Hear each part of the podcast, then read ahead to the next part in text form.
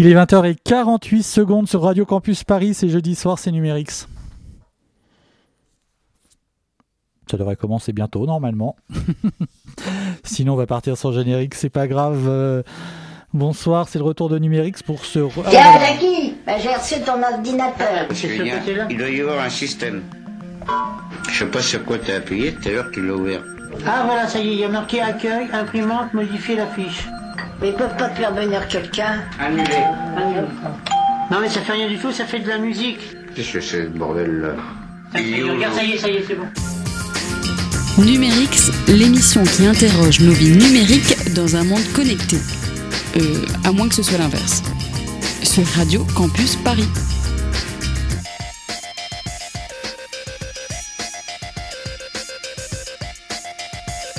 Bonsoir, c'est le retour de Numérix avec. On a un peu perdu nos réflexes et nos habitudes au micro pour ce retour. Quelques changements par rapport aux saisons précédentes du Numérix, mais on garde le même principe. Pendant une heure, on va parler de numérique et de son impact sur nos vies et sur la société. Le tout éclairé par les sciences sociales ou les sciences humaines qui sont représentées ce soir encore par leurs meilleurs spécialistes. Pour la reprise, on revient avec vous avec un sujet peut-être un peu évident qui vous a peut-être concerné ou qui a concerné vos parents, le travail à distance à l'ère digitale. Dans quelle mesure le travail depuis son domicile change-t-il la nature de ce travail? Que perd-on quand on ne va plus au bureau Que gagne-t-on aussi quand on ne va plus au bureau alors que la situation sanitaire nous rend un peu plus optimistes qu'il y a quelques mois, quelle trace va aussi laisser ce qui s'est passé pendant 18 mois Ou comme on disait avant, le monde d'après sera-t-il vraiment différent du monde d'avant ou par, comme, ou par un effet comme un élastique trop tendu Allons-nous revenir à l'univers d'avant le Covid Comme d'habitude, si vous avez compris cette introduction, vous pouvez nous téléphoner et peut-être gagner quelque chose, euh, un abonnement à numérique par exemple. Numérix, une exploration au cœur des humanités connectées, un jeudi par mois, sur Radio Campus Paris. Et voilà, avec nous ce soir, bonsoir, avec nous ce soir pour parler de télétravail en studio, il y a Jean Pralon. Bonjour Jean Pralon. Bonsoir. Vous êtes psychologue de formation, mais aussi professeur en ressources humaines. Oui. Et avec nous, normalement, au téléphone, c'est quasiment du téléphone, enfin, c'est même pas du téléphone, qu'est-ce que je dis, c'est du, c'est des trucs numériques très modernes. Avec nous, en télétravail, donc quasiment, Ariane Ollier Malater. Vous êtes avec nous? Bonjour Ariane bonsoir Christophe, bonsoir Jean. Et je crois que vous vous connaissez tous les deux. Alors si vous avez des petits messages à vous faire passer, n'hésitez pas. Je ne savais pas au moment de vous inviter, mais je viens de les découvrir. Mais on a travaillé ensemble et on a partagé le même bureau, même avec Ariane. Exactement. Vous avez, tout va bien? Les familles vont bien de part et d'autre? Tout va bien? Ariane Ollier Malater, juste quand même pour préciser, vous êtes donc au Canada, vous êtes enseignante, vous êtes même professeur à l'Université du Québec, on dit l'UCAM, et parmi les nombreux thèmes sur lesquels vous travaillez, il y a l'équilibre entre la vie privée et la vie professionnelle, ou indique aussi votre fiche sur le site de l'UCAM, l'impact de la technologie sur la société et les individus. Alors forcément, vous étiez la personne qu'il nous fallait ce soir. Juste avant de parler de télétravail, Ariane, est-ce que je peux vous demander comment s'est passée cette période au Québec globalement pour tout le monde? Ben, écoutez, il y a eu pas mal de disparités euh, pendant les confinements, puisqu'on a eu au moins trois catégories de, travailleurs pour lesquels euh, le vécu a été très très différent. On avait les travailleurs essentiels qui euh, n'avaient pas le choix d'aller d'aller sur place. ceux qui ne pouvaient pas travailler, par exemple dans l'événementiel, il n'y avait plus d'activité, donc eux recevaient une allocation du gouvernement. Et puis les télétravailleurs, sur lesquels je pense on va se concentrer aujourd'hui, c'est monté à 41% euh, au Canada, soit je pense plus qu'en France, mais moins qu'aux États-Unis. S'il y avait une tradition de télétravail avant ou c'était quelque chose de complètement nouveau? Est-ce qu'on dit souvent que les... Pardon, allez-y, euh, allez-y. C'est le problème quand on se voit pas et qu'on n'est pas dans le même studio. Hein. C'est exactement, le problème. Bah, déjà, vous pointez du doigt une des difficultés euh, du, télétravail. Euh, il y avait une tradition de télétravail. C'était 13% euh, des postes qui étaient en télétravail en 2018. Donc, quand même beaucoup plus que dans certains pays d'Europe. Là aussi, moins qu'aux États-Unis. On est dans une position intermédiaire. Mais ça a beaucoup augmenté pendant les confinements, naturellement. Et donc, ouais, on retrouve cette idée, euh, enfin, ce, point que les, Français n'ont pas toujours en tête, qui imaginent les, Québécois comme leurs cousins et qui sont finalement, comme on dit quand on va au Québec, euh, on entend toujours dire que les Québécois sont des Américains qui parlent français. Donc là, vous êtes quand même plus proche des. Un petit, peu plus compliqué que ça, mais. Euh, oui, oui. Et, le Québec reste en Amérique du Nord, c'est certain. Et la relation entre, entre le salarié et l'employeur est, très différente de, de, ce qui se passe en France. Il y a, il y a, plus de, de collaboration, pourrait-on dire. Plus de confiance aussi, on est plus dans un, le, fameux management par la confiance dont on parlera plus tard? Oui, ben je vous dirais dans la société en général, par exemple euh, au Canada pendant les confinements, il n'y a jamais eu besoin d'avoir euh, d'attestation pour, euh, pour pouvoir sortir. parce que parce qu'au Canada, quand vous voyez, quand il y a des consignes, un règlement, on part du principe que les gens vont les vont les suivre. donc on a on n'a pas besoin d'aller le contrôler après avec tout un système d'attestation. Ça c'est quelque chose qui est peut-être plus plus latin. Et est-ce qu'à l'inverse donc, est-ce que le gouvernement, alors l'équivalent du gouvernement, intervient aussi pour, comme il a pu intervenir en France, pour inciter les gens à télétravailler? C'était pas toujours évident. Il a, fallu parfois que la ministre du Travail, on va pas dire s'énerve un peu parce que c'est pas le genre, mais en tout cas euh, manifeste un certain, un certain agacement à voir certaines entreprises euh, pas jouer le jeu. Oui, ça, ça a été pareil en France, au Canada. Euh, il a fallu quand même rappeler certains employeurs à l'ordre en leur expliquant que le, bien commun, quand même, préconisait que, qu'on accepte le télétravail. Il y a eu des résistances, mais je, je pense quand même dans une moindre mesure qu'en France. Et vous en êtes où alors aujourd'hui Oh, pardon. Est-ce qu'aujourd'hui vous êtes revenu au monde d'avant ou est-ce que cette la, tendance, la vague qui a été prise, on, on est toujours dessus et on continue sur cette trend? Oh, ça va laisser des traces et ça va laisser des traces très durables. Il y a encore beaucoup de personnes aujourd'hui qui ne sont euh, pas revenues au bureau du tout ou euh, très partiellement parce que beaucoup d'entreprises, euh, en craignant la quatrième vague en septembre-octobre chez nous, ont reporté le retour au bureau carrément, donc les bureaux n'ont pas rouvert, ou quand, euh, quand les bureaux ont rouvert, par exemple à l'université, nous c'est le contraire, on a eu une forte pression du gouvernement pour retourner faire des cours en présentiel parce que la santé psychologique des étudiants euh, était quand même euh, assez, assez alarmante, donc il était urgent de revenir en cours. mais voyez, même pour, pour ces, ces, ce type d'emploi-là, on, on, va une à deux journées au bureau et puis le reste continue en télétravail il y a des sondages euh, ici qui montrent que 76% des gens préféreraient rester en télétravail au moins la moitié de la semaine. Et puis, pas seulement au Canada, vous voyez, aux États-Unis, il y a beaucoup de gens qui démissionnent quand les employeurs exigent qu'on retourne au travail. Euh, certains ont déménagé, se sont organisés autrement, ils ne voient pas du tout l'utilité de retourner au, bureau tous les jours. Donc, euh, ça pose des problèmes de, de rétention de la main-d'œuvre. Mais vous, avec votre regard donc de, de, professeur de, vous êtes professeur de ressources humaines, je crois. Vous avez, euh, est-ce que ces résultats vous surprennent? Est-ce que c'est conforme à ce que vous pouviez anticiper au, vu de vos savoirs? Euh, Oui et non. Je, bon, la littérature sur, le télétravail a toujours indiqué que euh, le télétravail en, circonstances normales, hein, je parle évidemment pas du, télétravail forcé en pandémie qui, est une autre affaire, mais en, circonstances normales, le télétravail, ça peut être du gagnant-gagnant pour le salarié, pour l'employeur. Euh, parce que ça permet une meilleure motivation, un meilleur bien-être, une meilleure productivité, ça toutes les études le montrent. Donc, je ne suis pas surprise que les gens apprécient le télétravail une fois que les enfants sont retournés à l'école, une fois que c'est quand même plus agréable.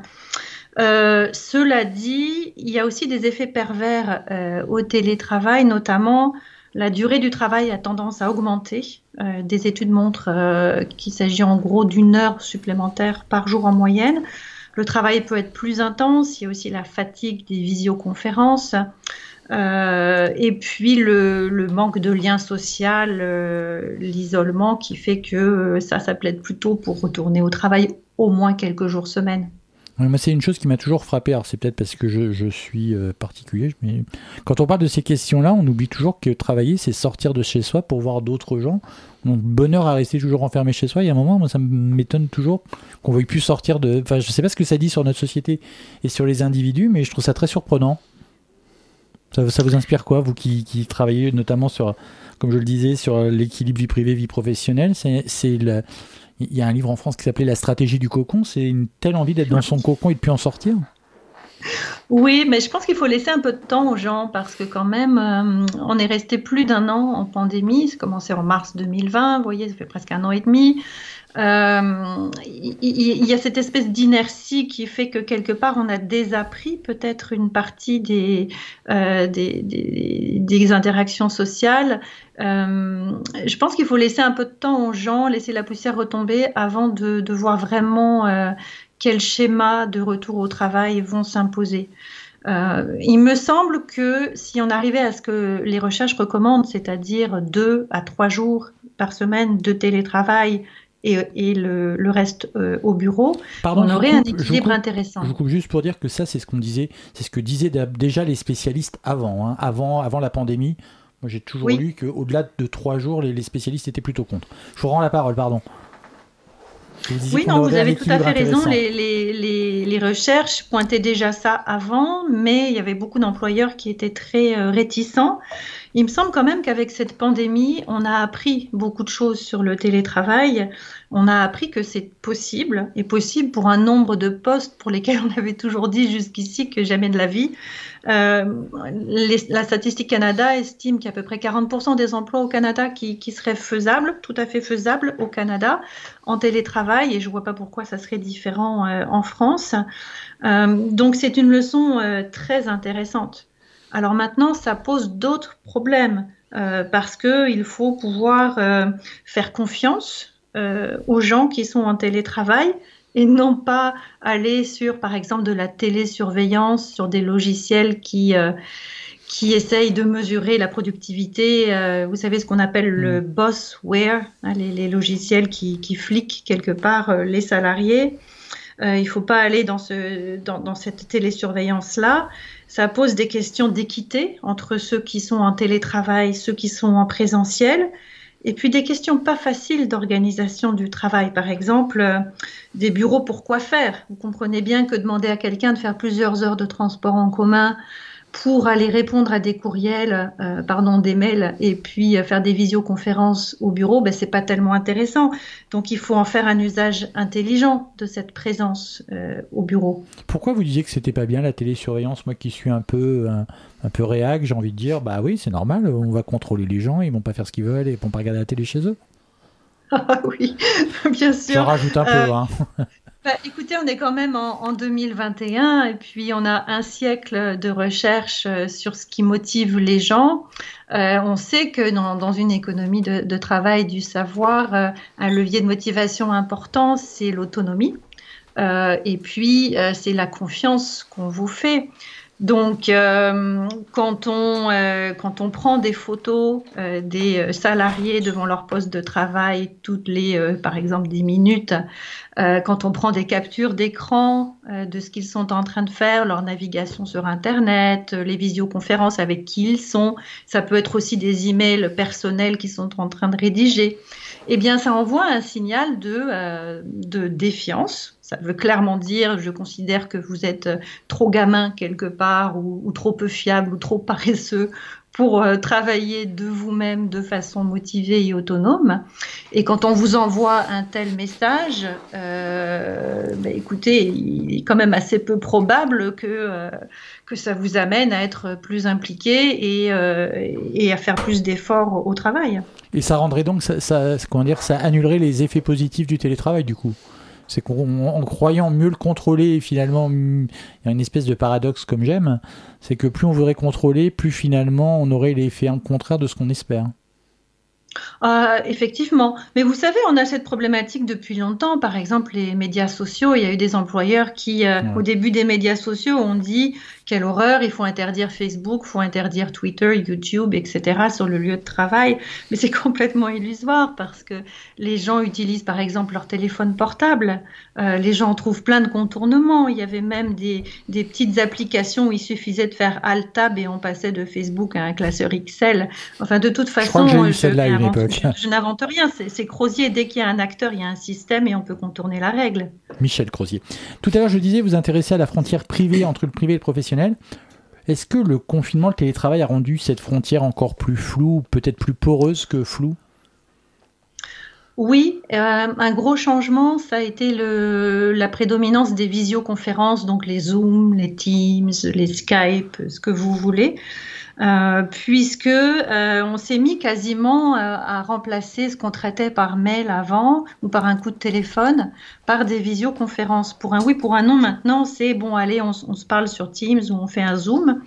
Ce qui fait que ben, finalement, on, on, arrive chez les gens, on a une fenêtre chez les gens avec une visioconférence. Euh, et vous, quand vous acceptez une visioconférence dans un contexte professionnel, euh, à moins d'avoir un, fond d'écran flouté ou quelque chose que vous avez vraiment euh, pensé à l'avance, vous euh, vous laissez voir beaucoup de choses euh, de votre décoration intérieure, de votre style de vie. Alors les gens peuvent partager sans le vouloir des choses qui parlent de leurs opinions politiques, de leur orientation sexuelle, de leur mode de vie et ça peut avoir des conséquences importantes au travail. Surtout qu'au début, on ne savait pas faire. Hein. Au début, on a tout, personne savait mettre un fond euh, flouté sur Zoom. Et moi, je me rappelle toujours d'une anecdote qui m'a été racontée par un consultant de salariés qui ont découvert où vivait leur, leur PDG et qui ont été très surpris de voir les tableaux de maître au mur. Oui, bah, vous voyez, c'est typique. Donc, euh, le PDG a révélé un style de vie quand même assez, assez luxueux qui a pu choquer euh, certains dans ses, dans, dans, ses, dans ses salariés. Ça peut être réveiller des ambitions aussi chez d'autres. Hein. Pardon. Oui, mais voyez, si vous révélez par exemple des opinions politiques extrêmes, ça peut faire que d'autres salariés n'ont pas envie de travailler avec vous. Ça, ça, peut vraiment nuire au climat de travail. Si vous révélez une orientation sexuelle qui n'est pas celle de la majorité au travail, ça peut vous causer d'autres ennuis. Ou au contraire des sympathies. Vous voyez, c'est pas, ça peut être positif aussi. Euh, mais, c'est compliqué quand même parce que il y a moins d'homophilie euh, dans les milieux de travail que dans les milieux d'amis. Euh, entre amis, on se choisit. Dans les milieux de travail, on est avec une variété de personnes qui ont des, des, profils, des modes de vie, des valeurs différentes. Ça veut dire aussi donc que le fait d'aller travailler dans un autre espace que son bureau, enfin que chez soi, pardon, d'aller dans un bureau ou d'aller dans une usine ou d'aller ailleurs, ça avait aussi cet énorme avantage qu'on pouvait, on avait le temps de mettre finalement comme une sorte de costume pour aller dans un décor euh, sur une autre scène et, et être un autre que celui qu'on est dans le privé et qu'il ne faut pas oublier ce rôle-là aussi du bureau Oui, le, le, bureau vous rappelle, c'est comme c'est quelque chose de physique, de matériel, ça a l'immense avantage de vous rappeler quel script il faut jouer. C'est-à-dire que si vous êtes au bureau, vous êtes dans un contexte professionnel, donc euh, il faut adopter par exemple un niveau de langage correct, une tenue correcte, euh, il y a certains comportements qui sont appropriés, d'autres pas. Alors que quand vous êtes chez vous, ben finalement, euh, les différents scripts sociaux peuvent se mélanger. Vous pouvez aussi avoir vos enfants qui vous sollicitent en même temps, le chien qui aboie derrière et que sais-je. Et ça devient plus compliqué de, de savoir, euh, de, de, savoir ce qui est adéquat et ce qui l'est moins. Est-ce que Jean-Paul, Jean vous, vous, voulez réagir, poser une question? Allez-y. Alors, je, non, c'était une réaction à ce que disait Ariane à l'instant. Effectivement, moi j'ai beaucoup pensé, Ariane, à ce que tu avais fait avec euh, Hélène Cossack sur les frontières du travail entre le pro et le perso. Et j'ai l'impression qu'en effet, le, le, trajet, le transport est un moyen de gérer cette frontière. Soit pour certains pour, les, pour lesquels cette frontière est assez souple, mais le travail, le trajet, pardon, permet de passer de l'un à l'autre. En gros, on rentre dans le métro, euh, dans son registre domestique et on en sort euh, euh collaborateur, salarié. Et le trajet a transformé la personne. Et je pensais aux gens qui avaient du mal à, faire que les deux sphères de vie soient enrichies et se, connectent. Et cela, en effet, le, télétravail et la visio que tu, que tu évoquais, les ont vraiment mis en difficulté, puisque il n'y avait plus aucune séparation, plus aucune segmentation. Il y avait cette porosité imposée pour des gens qui, euh, spontanément, avaient envie de segmenter les choses. Mmh. Et on n'oubliera pas non plus qu'au début, euh, il y a aussi un truc, hein, c'est que quand on va travailler, on s'habille mmh. et qu'il y a des gens qui se retrouvent en télétravail parfois dans des tenues qu'on ne détaillera pas ici. Ariane Ollier Malater, je vous avais promis de ne pas vous garder plus d'un quart d'heure, il est déjà pratiquement 20h20. Enfin, chez vous, il est 14h20, c'est ça? C'est ça. Alors je peux vous souhaiter une bonne après-midi. je vous remercie beaucoup vraiment beaucoup d'avoir accepté. Merci à vous, bonne journée. Et nous ici, on va écouter un peu de musique parce que c'est la coutume à Numérix.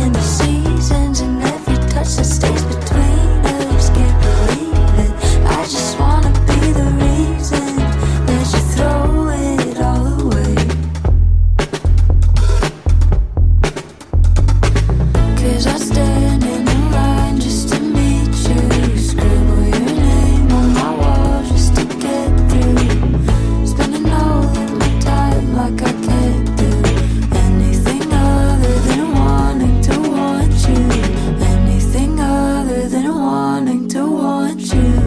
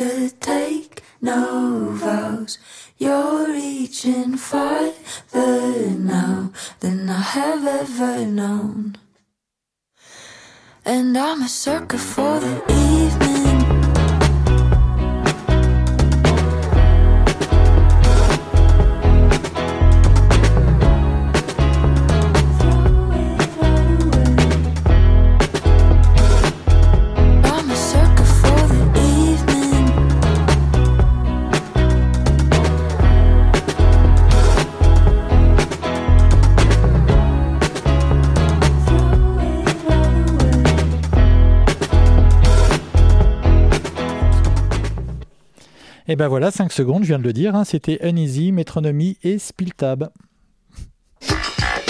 Numérix, une exploration au cœur des humanités connectées, un jeudi par mois, sur Radio Campus Paris.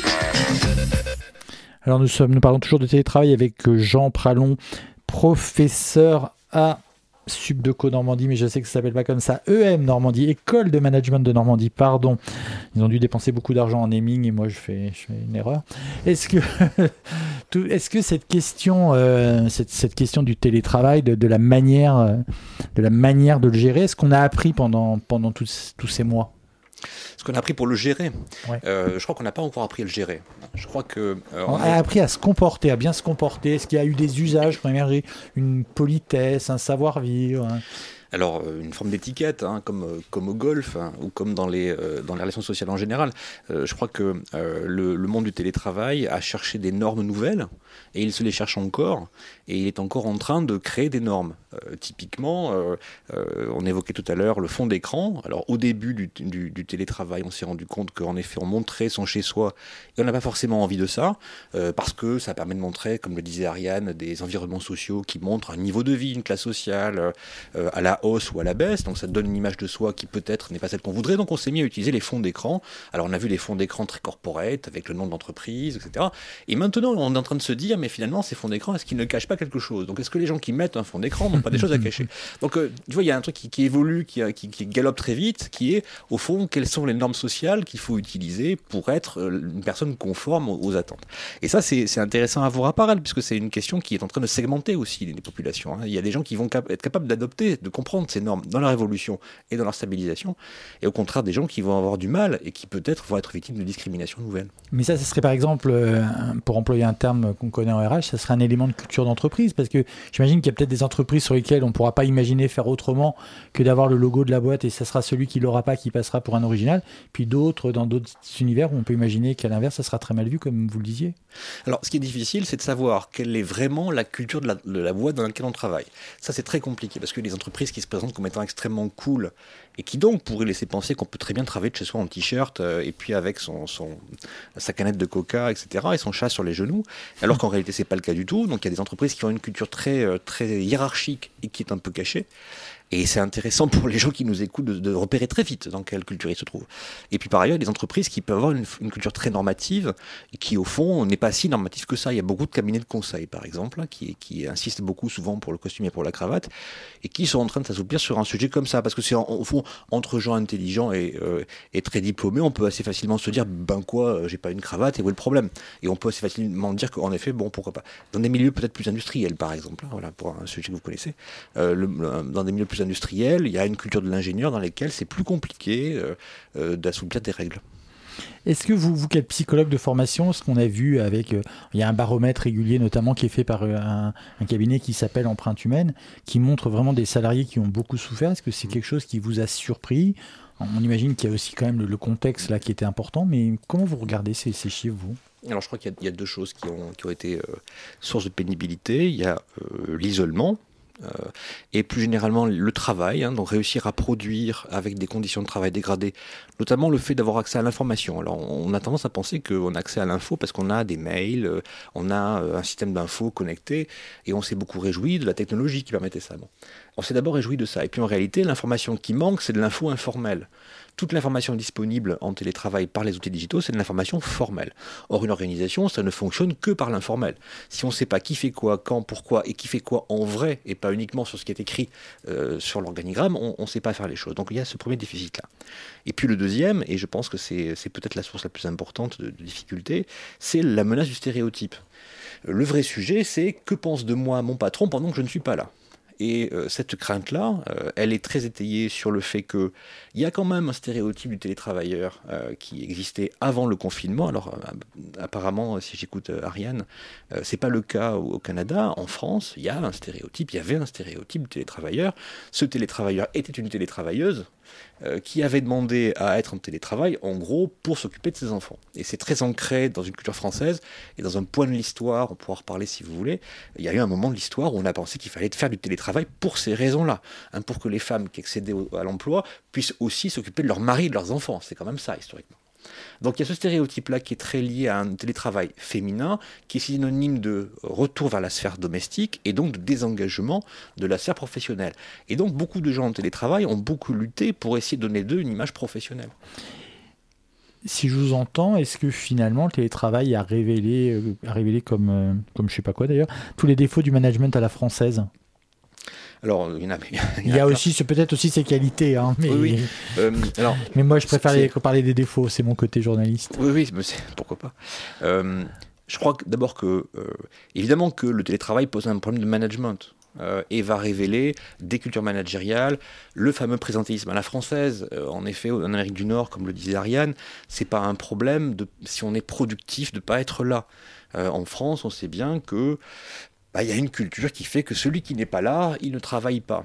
Euh, Qui n'a jamais, oh, Oui. qui n'a jamais entendu la blague du, du patron qui dit à 16h Ah bon, t'as proposé une RTT Alors il y en a une nouvelle, c'est dans Ah. le télétravail à télé. Ah oui, Voilà. ouais.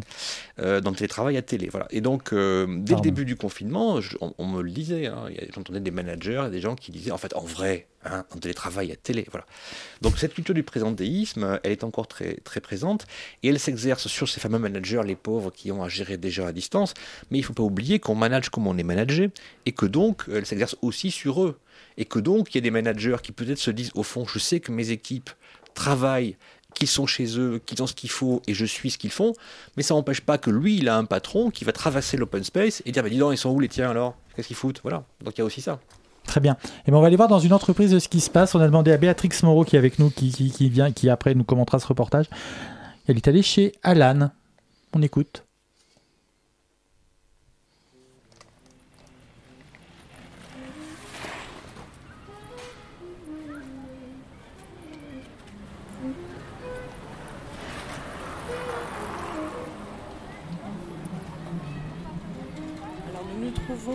Quai de Valmy, dans le 10e arrondissement de Paris, dans les bureaux d'Alan.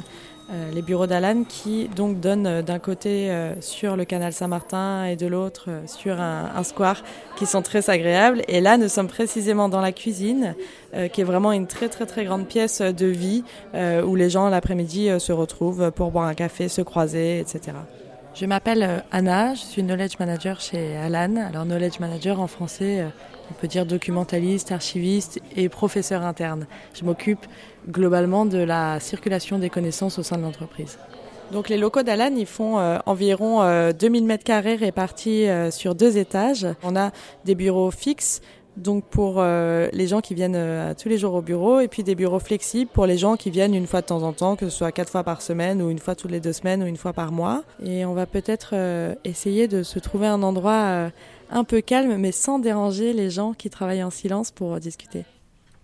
Alors là, nous sommes dans la salle de sport Pourquoi nous sommes dans la salle de sport du bureau Parce que nous avons euh, essayé de trouver un endroit où parler sans déranger euh, mes collègues. Or, chez Alan, on est très très silencieux, on travaille dans le silence.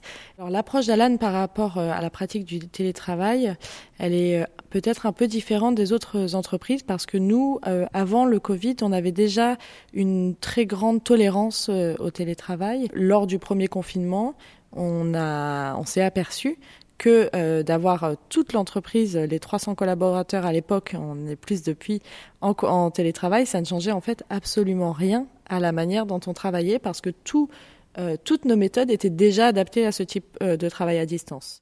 Qu'est-ce que c'est qu'une culture 100% écrite? Alors souvent les gens sont un peu effrayés quand on dit ça, euh, quand on dit qu'on est radicalement transparent ou qu'on n'a pas euh, de réunion. En fait, quand on dit que chez Alan il n'y a pas de réunion, ce qu'on veut dire c'est que nous ne prenons pas les décisions à l'oral réunies dans une salle. Quand on prend une, une décision, on la prend à l'écrit dans un forum de discussion.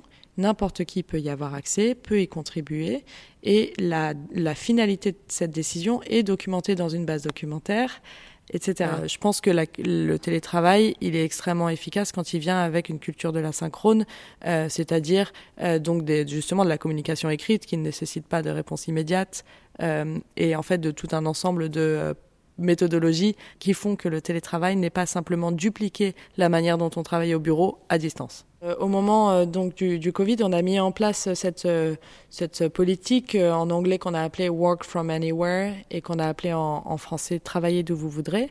Alors l'avantage énorme de cette, de cette politique, c'est qu'on peut embaucher partout en Europe. On n'est plus limité à l'embauche en France. Euh, puisque euh, on ne demande pas à nos collaborateurs de venir habiter en France pour travailler chez Alan. Donc, on a des, des profils extraordinaires, par exemple en Espagne ou en Hollande, qui n'auraient pas pu travailler chez Alan avant parce qu'ils ont des familles, parce qu'ils n'ont pas envie de déménager, etc.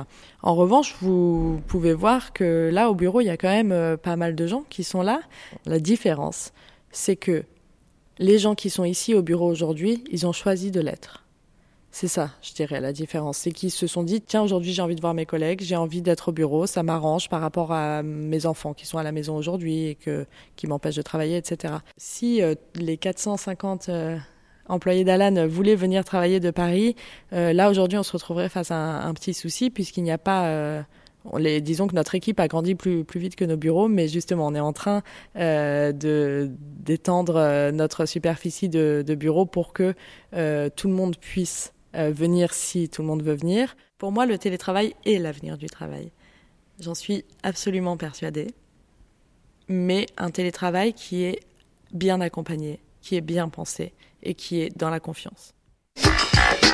Numérix, une exploration au cœur des humanités connectées, un jeudi par mois sur Radio Campus Paris. Alors Béatrix, vous êtes allée chez Alan, Alan qui je crois une compagnie d'assurance en ligne, hein, c'est ça Si oui. je me souviens bien. Oui, tout à fait. Bonsoir, euh, je suis ravie d'être sur le plateau avec vous ce ben soir. Merci. Qu'est-ce qui vous a frappé en allant chez eux?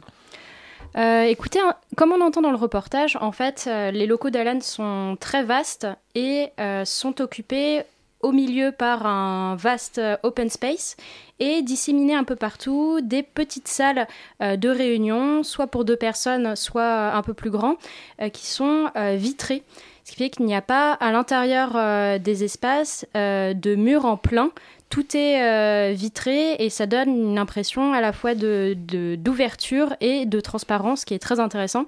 Et c'est d'ailleurs pour ça qu'on se retrouve euh, dans la salle de sport, euh, dans le reportage. Il y a des salles de réunion chez Alan, mais avec le plexiglas, en fait, ça résonnait trop et c'était pas très agréable de faire un reportage là-dedans. Très bien. Jean Pralon, ça vous inspire quoi ce témoignage? Oh, plein de choses. plein de choses. Plein de choses. D'abord, je trouve ça amusant que y a, la, la personne que, que, que, vous avez interviewée parle de tolérance au télétravail. Je trouve que c'est un lapsus très intéressant. On parle, elle dit que Alal est une entreprise qui a une tolérance au télétravail. Et elle le dit de façon très positive. Euh, tolérance, ça veut dire que c'est quand même de la tolérance à quelque chose de, de pas tolérable. Enfin, c'est une preuve de, de, de, d'une capacité à supporter quelque chose qui, au départ, quand même, n'est pas un truc très sympathique. Donc, on tolère la tolérance, on tolère quelque non, chose. On peut être tolérant au gluten, ça veut juste dire qu'on peut en manger, non?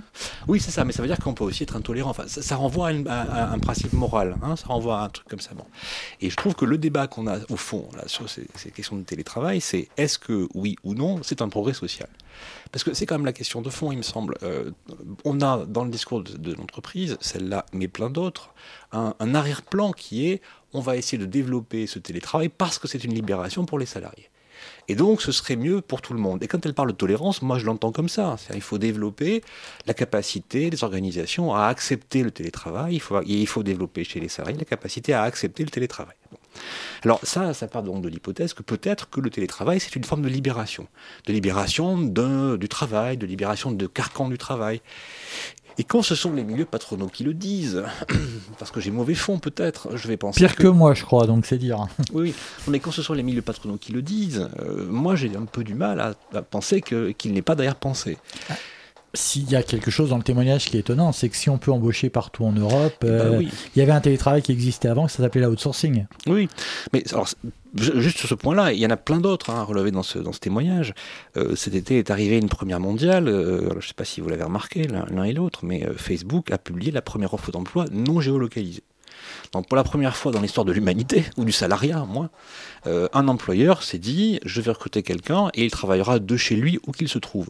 Ce qui signifie donc que, euh, évidemment, pour l'employeur, ça décuple les capacités à trouver de bons candidats, puisque le mec qui est génial et dont ils ont besoin, il est peut-être alors qu'il est en Inde, en Afrique, euh, etc. Mais ça ouvre évidemment des questions de conditions de travail et de salaire. Est-ce que le super collaborateur que Facebook va embaucher, est-ce qu'il va être embauché au salaire californien ou au salaire local? Et ça, c'est le, vrai sujet. Donc, derrière le télétravail, il y a aussi des craintes, pour moi, de dérégulation. Et je, rappelle quand même que le, grand, euh, grand euh, théoricien du télétravail, c'est Jack Welch. Euh, Jack Welch, au tournant des années 90, a inventé un mouvement patronal américain qui s'appelait Bonarillas Organizations, Organisation sans frontières. Et son idée de l'époque, c'était qu'il fallait libérer l'entreprise de toutes les contraintes qui pèsent sur elle. La première d'entre elles, évidemment, c'est le lieu de travail, mais ça va avec le contrat de travail. Donc il fallait pouvoir lever tous ces verrous-là pour l'entreprise hyper productive. Et donc lever des verrous que étaient le contrat de travail, le droit du travail, le lieu de travail, tout ça, ça, ça, ça avait tendance à vouloir partir avec. Alors ce que Jack Welch n'a pas réussi à faire dans les années 90, c'était d'inventer le télétravail digitalisé, comme on l'a fait maintenant. Sauf qu'aujourd'hui, le, le, le, digital, Zoom et les autres euh, réalisent le fantasme de Jack Welch. Et, et donc rendent possible des choses qu'on ne pouvait pas euh, imaginer à l'époque. Donc pour moi, il y a un sujet comme ça. Quand les entreprises essaient de mettre en avant le télétravail comme une forme de libération du travail, moi je me demande de quelle libération il s'agit. En France, quand même, c'est a priori, euh, il y a un accord d'entreprise à chaque fois avec les, les organisations syndicales. C'est quand même un peu bordé. Oui. Oui, mais et on va plutôt vers du travail hybride où on aura du mal à faire venir un Indien deux jours par, on dit un Indien deux jours par semaine. Oui, bien sûr. Alors du coup, il vient pas. Alors, oui. Mais le, le, sujet, c'est bien ça. C'est on sait que... qui a recruté Facebook finalement là dans l'issue de cette Non, non, on ne sait pas, pas, Mais, mais euh, c'est vraiment un sujet. Hein, euh, de quelle libération s'agit-il? Voilà. Et quand les entreprises disent il faut agir pour euh, faciliter le télétravail, peut-être qu'en effet, ça facilite des choses. Et c'est un sujet très ambigu. Et évidemment qu'il y a des salariés qui vont être très heureux d'être en télétravail. Évidemment qu'il y en a qui vont en bénéficier. Évidemment aussi que le travail ne se réduit pas au temps de travail. On a tous eu des idées géniales à la piscine ou en jouant au tennis ou en faisant autre chose. Donc. Mais donc évidemment qu'on sait bien que ça ne se réduit pas au temps de travail. N'empêche qu'il y a des choses qui sont protectrices. Euh, pour, les, pour les individus, je pense que le trajet euh, de travail le matin, c'est protecteur. Je pense que le fait d'aller travailler quelque part, ça rappelle que le travail, c'est du travail. Et, et, de ne pas mélanger la vie pro et la vie perso, c'est quand même quelque chose de psychologiquement protecteur. Béatrix? Oui, euh, je me souviens de ce que m'a dit également Anna, donc que j'ai rencontrée. Elle a souligné quelque chose qui est assez intéressant, qui fait écho à ce que vous dites, c'est que finalement, euh, est-ce qu'on peut parler d'un télétravail ou de plusieurs télétravails? C'est-à-dire que même si euh, à l'heure actuelle, ça peut être intéressant d'uniformiser un minimum euh, le monde du travail par rapport à ces nouvelles problématiques, euh, chaque entreprise finalement met en place aussi euh, les méthodes qui lui correspondent et qui vont correspondre aux employés qui vont recruter. C'est-à-dire que là, la culture 100% écrite, je pense que ça a montré, ça fait ses preuves, mais peut-être que c'est adapté aussi à ce type de structure pour ce type de personnes. Et finalement, il va y avoir d'autres personnes qui vont préférer venir 100% en présentiel, d'autres 100% à distance. Et euh, ce qui est un petit peu euh, peut-être euh, idéaliste, c'est de trouver l'entreprise qui nous correspond et qui met en place peut-être ces conditions qui, qui, nous vont le mieux. Donc ça pose la question de se connaître et de découvrir quelles sont les conditions de travail dont on a besoin. Et c'est aussi peut-être quand même renvoyer beaucoup à l'individu, euh, la connaissance de soi, la gestion de soi par soi, etc. Je pense qu'il y a aussi des, euh, des connaissances de soi bon, qui sont tout à fait utiles, mais il y a aussi quand même le fait de donner un cadre, et ce cadre de travail qui peut être extrêmement désagréable, contraignant, il faut se lever le matin, etc. Mais il donne des frontières aux choses. Voilà. Moi, je m'inquiète beaucoup de la dissolution des frontières, pour le dire autrement. Mais par exemple, il y a une étude, euh, je crois, de la Fondation Jean Jaurès qui avait montré que, le télétravail, on a beaucoup dit finalement, et, Ariane le disait tout à l'heure, je crois que c'est Ariane hein, qui disait ça, qu'on avait vu que finalement les gens travaillaient une heure de plus par jour, finalement le- l'impact sur la productivité est très bonne. Mais ce que montrait l'étude, c'est que l'impact était bon sur la productivité individuelle, mais qu'il y avait toute une productivité de groupe qui, bah, par définition, elle avait été altérée. Est-ce qu'on peut arriver, est-ce que le, l'hybride 3 jours, 2 jours, 2 jours, 3 jours, ça peut être un moyen d'optimiser les deux? Alors, deux, choses. D'abord, effectivement, sur les, données sur le travail et la performance, euh, au début du confinement, on se rappelle tous que des stats sont sortis nous disant que l'entreprise continuait à être performante et qu'on était content de ça. Et en effet, on était content de ça. N'empêche que euh, on s'est rendu compte, si on allait jusqu'au bout de l'étude et des résultats, que pour avoir le même niveau de performance ou parfois même un peu plus, il fallait beaucoup plus de temps de travail et il fallait beaucoup plus de stress, notamment chez les femmes. Pour des raisons qu'on comprend bien, euh, c'est que quand on est dans son bureau, euh, dans son open space, on est euh, à, à son travail toute la journée et quand on se déconnecte un petit peu du travail pour aller prendre un café, c'est encore avec des collègues, donc c'est encore dans un cadre de travail. Quand on est chez soi et qu'on va vider le lave-vaisselle ou passer l'aspirateur euh, ou faire un truc qui est du registre domestique, on va se déconnecter beaucoup plus. Et le temps pour se reconnecter, à se remettre à son travail, pour se recon- reconcentrer, est beaucoup plus long. Donc le télétravail, ça produit de la performance, au moins autant que le travail présentiel, ok, d'un point de vue individuel, effectivement, mais ça produit aussi euh, beaucoup de stress et beaucoup de difficultés, en particulier, en particulier chez les femmes qui sont jusqu'à aujourd'hui encore très, beaucoup plus impliquées dans la vie domestique euh, que, que ne le sont les hommes et qui donc ont plus de, risques ou d'opportunités de se déconnecter. D'accord. Et vrai, vous aviez un deuxième point, donc j'attends un deuxième point. Mais, Oui, peut-être mais je l'ai oublié en fait. Eh ben, ça arrive à tout le monde, même à moi, ça, ça peut m'arriver.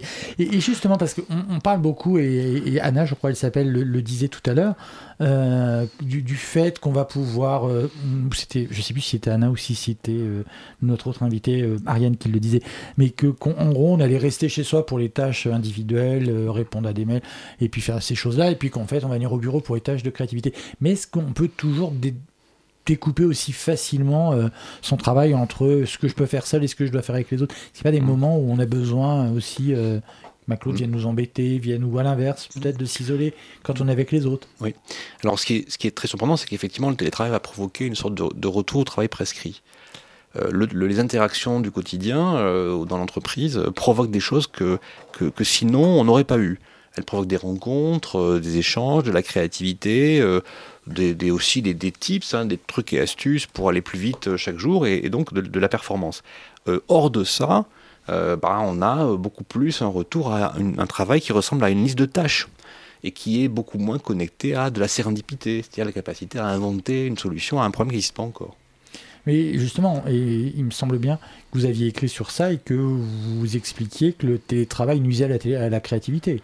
Ah oui, bien sûr. C'était, à la base surtout fait pour des gens qui avaient des fonctions, euh, comment dire, euh, très répétitives, euh, par exemple de saisie. C'est Digitaltalk de, Alors c'était, même l'inverse. Mais c'est la même idée, mais c'est le sens inverse. Ah. C'est pas que le télétravail nuit à la créativité, c'est que le télétravail déteste la créativité. Il la déteste parce que la créativité, c'est être imprévisible. Euh, les tâches créatives, euh, c'est euh, sortir des sentiers battus et c'est perdre en visibilité. Quand je fais des choses de façon très routinière, très processée, très classique, de, de chez moi, mon manager est relativement rassuré. Parce qu'il s'imagine que je fais ce que je dis, que je dis ce que je fais, que je, je suis à peu près là où on m'imagine. Quand je dis, tiens, je vais passer l'après-midi pour réfléchir et pour faire autrement, c'est un peu anxiogène. Alors c'est anxiogène quand je suis devant mon collaborateur et que je vois ce qu'il fait et que je peux lui dire, alors t'en es où, tu fais quoi? Quand il est chez lui et que je l'ai pas sous les yeux, bah c'est plus compliqué. C'est plus compliqué si le process concerne l'entreprise et ça l'est encore plus si le process concerne les clients. Parce que là, du coup, on se demande ce qui se passe et quel peut être l'impact sur la relation commerciale. Et moi, ça, me rappelle ce que vous disiez tout à l'heure euh, sur le manager qui lui-même manageait. J'avais rencontré un manager qui a pris son, un, DG d'un- d'une entreprise, hein, qui a pris son poste en période de pandémie, qui disait qu'un de ses grands problèmes qu'il avait eu, et, ça, répond un peu à ce que vous dites, c'est que quand on est un dirigeant, les gens vous voient, et que quand ils vous voient pas, ils savent pas ce que vous faites, et qu'il a dû beaucoup travailler pour expliquer euh, ce qu'il faisait de ses journées. Oui, oui, alors on, on peut imaginer que euh, l'entreprise est structurée pour une raison fondamentale qui est de permettre au DG de dormir. Hein, Je dis ça aux étudiants, ça les fait marrer, mais en fait, ça sert quoi une organisation? Ça sert à faire en sorte que le DG dorme. Parce que si le DG se dit que les 1000, 2000, 10 000 personnes qui sont en dessous de lui font des choses qu'il n'imagine pas, qu'il ne connaît pas, qu'il peut essayer de supposer, mais qui ne sont pas très claires, du coup, son sommeil est beaucoup plus compliqué. Si inversement, il se dit, bah, en dessous, il y a des process, en dessous, il y a de l'organisation, il y a des postes, il y a des responsables, il y a des contrôles, il y a du conti, il peut dormir.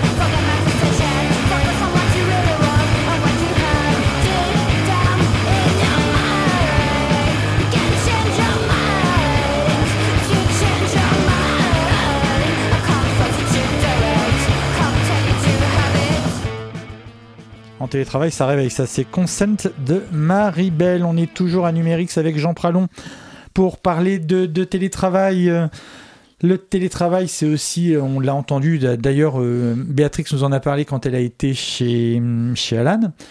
Euh, c'est aussi une autre organisation de l'espace. Est-ce que c'est la fin du bureau tel qu'on le connaissait ou est-ce que c'est, comme vous le disiez tout à l'heure, un peu avec un, un peu de mauvais esprit, Jean Pralon, une super occasion pour les entreprises pour faire des économies sur leurs coûts immobiliers J'ai dit ça, moi? Non. Non, non, c'est Ah. moi qui demande. Ah, c'est ça. Euh, alors, deux, choses. Euh, D'abord, le- l'entreprise d'aujourd'hui, c'est l'open space. Alors, je ne sais pas si on, s'en est rendu compte. hein. Quand c'est arrivé il y a 10 ans ou un peu plus, quand on a commencé à parler d'open space, c'était un sujet très critique, très polémique, euh, etc. On a beaucoup remis en cause l'open space, on l'a critiqué, la fin du bureau individuel. Et puis, euh, dix ans après, sans qu'on s'en rende compte, c'est devenu une norme. Je ne connais pas d'entreprise où il y a des bureaux individuels, sauf aux étages supérieurs de la, de la hiérarchie. Donc, le, premier truc, c'est quand même de se dire que le télétravail arrive sur les décombres de l'open space. Euh, le télétravail, c'est finalement euh, être tout seul chez soi, et par certains aspects, ça reconstitue une part d'intimité qui avait disparu avec l'open space. Alors c'est peut-être pour ça, euh, tout à l'heure on parlait avec Ariane de, de- des gens qui souhaitaient rester en télétravail, et avait, on avait le débat sur la durée par semaine, mais la question c'était pourquoi? Hein, Qu'est-ce qui incite les gens à souhaiter rester en télétravail? Je pense que là il y a une piste de réponse, c'est que en télétravail, on se retrouve dans une forme d'intimité, euh, intimité pour travailler, pas intimité en général, intimité pour travailler, que l'open space avait, avait euh, détruite.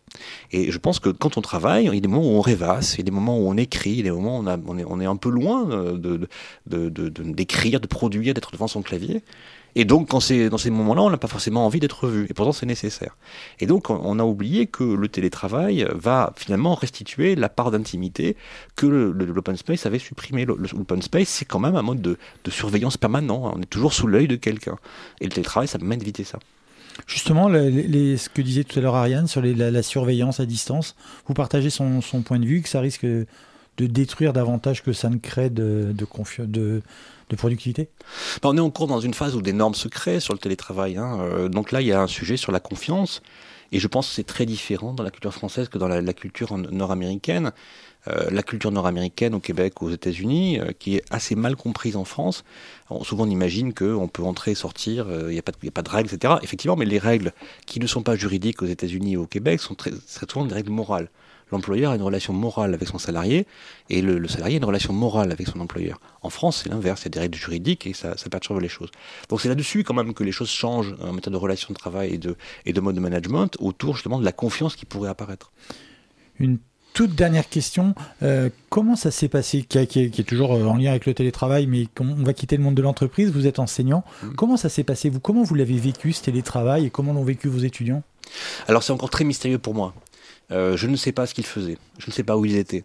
Et, euh, j'ai oscillé entre des moments de, euh, de grande tristesse pour eux, des moments de, avec beaucoup d'empathie et beaucoup de- d'inquiétude pour certains d'entre eux, et puis des moments où ils, me, réjouissaient ou me désespéraient un peu en même temps quand je les voyais un peu truander sur des choses, et c'est-à-dire avoir leur réflexe habituel. Quoi. Et est-ce que la dernière question n'est jamais vraiment la dernière question? Est-ce que vous pensez que il y a certains ont révélé des, des savoir-faire particuliers à cette occasion? Et est-ce qu'on les possède tous ces, ces savoir-faire? La question que je vais vous poser est-ce que tout le monde est fait pour le télétravail? Certes non, et c'est la, question de la fin, mais alors du coup qui aurait mérité une deuxième émission. Euh, en effet, tout le monde, le télétravail, c'est pas pour tout le monde, on n'a pas tous les compétences pour ça, Euh, ça ne convient pas à tous les métiers, c'est évident, et en effet, euh, ceux, pour revenir sur la question des étudiants, ceux qui se manifestaient, que je connaissais, que je reconnaissais, que je voyais en présentiel, n'étaient pas ceux que je voyais, que je reconnaissais en distanciel, ce qui prouve bien que la situation et le média révèlent des compétences différentes, mobilisent des compétences différentes. Très bien. Merci beaucoup, Jean Pralon. Vous utilisez Twitch? Oui. Ah, mais alors euh, il faut que vous écoutiez parce que Béatrix va vous apprendre des choses. Numérix, une exploration au cœur des humanités connectées, un jeudi par mois, sur Radio Campus Paris.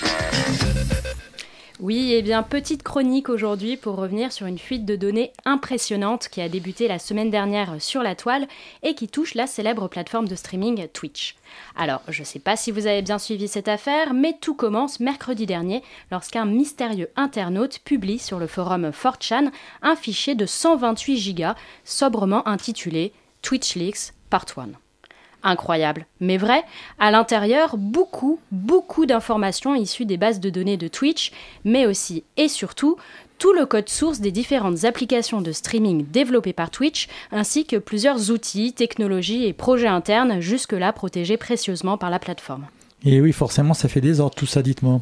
Oui, c'est le mot. Déjà sur la forme, pour rappel, Twitch s'est fait racheter en 2014 par Amazon pour près d'un milliard de dollars, donc on n'est pas vraiment sur une petite fuite anecdotique qui concerne une boîte random. Ensuite, sur le fond, oui, clairement, ça fait désordre. Au niveau des bases de données qui ont leaké, on retrouve beaucoup d'informations confidentielles, voire sensibles, comme des listes et coordonnées de partenaires, les données d'authentification des utilisateurs, ou encore, plus touchy, les revenus générés par les streamers, c'est-à-dire les producteurs de contenu, ici majoritairement en lien avec les jeux vidéo, eh bien leurs revenus ont été révélés dans le détail au grand jour, et le moins qu'on puisse dire, c'est que ce dernier point a fait beaucoup de bruit médiatiquement. Alors, comme j'ai plus ou moins envie de changer de travail bientôt, est-ce que ça rapporte streamer de jeux vidéo? Mais vous savez, je ne crois pas qu'il y ait de bonnes ou de mauvaises situations. En fait, tout dépend de la popularité de la chaîne.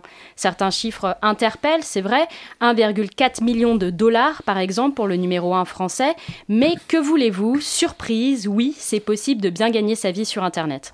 Alors évidemment, ça ne concerne qu'une infime minorité d'heureux élus, et par ailleurs, beaucoup oublient aussi que derrière un seul nom peut se cacher en réalité toute une équipe de production avec des employés à rémunérer et donc davantage sur un chiffre d'affaires que sur un bénéfice. Est-ce qu'on peut déjà estimer malgré tout les répercussions de cette fuite pour Twitch et peut-être même pour Amazon? Alors, difficile d'évaluer d'ores et déjà l'impact de ces fuites sur la stratégie de Twitch, voire même sur euh, Amazon, mais ce qui est certain, c'est qu'on a assisté au véritable dépeçage d'une entreprise en termes de ressources technologiques, de savoir et de propriété intellectuelle.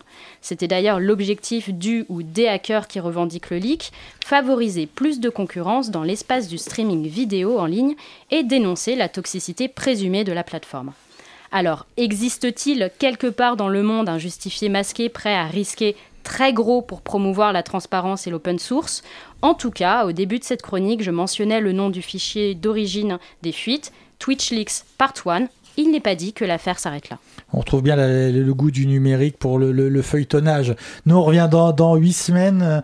Est-ce qu'on télétravaillera un jour sur Twitch? Je ne sais pas. J'en prends loin mot de la fin? En 10 secondes? C'est facile ça comme ça. Non, mais C'est pas obligé. Merci. hein. Sinon, merci, merci, beaucoup d'être voilà, venu à vous. Merci Ariane Ollier, Malater d'avoir été avec nous. Merci Béatrix d'avoir été avec nous. Ouais, je vous en prie, merci très à bonne vous soirée de- à tous les écouteurs. Merci à vous de nous avoir écoutés. C'est ce que j'allais dire. C'était Numérix, préparé, présenté par Christophe, réalisé ce soir par Kathleen. Vous pourrez retrouver très bientôt le podcast de cette émission et toutes les précédentes sur le site de Radio Campus Paris. Comme je vous l'ai dit, on vous retrouve nous dans 8 semaines. Bonne soirée tout de suite, c'est MapMonde.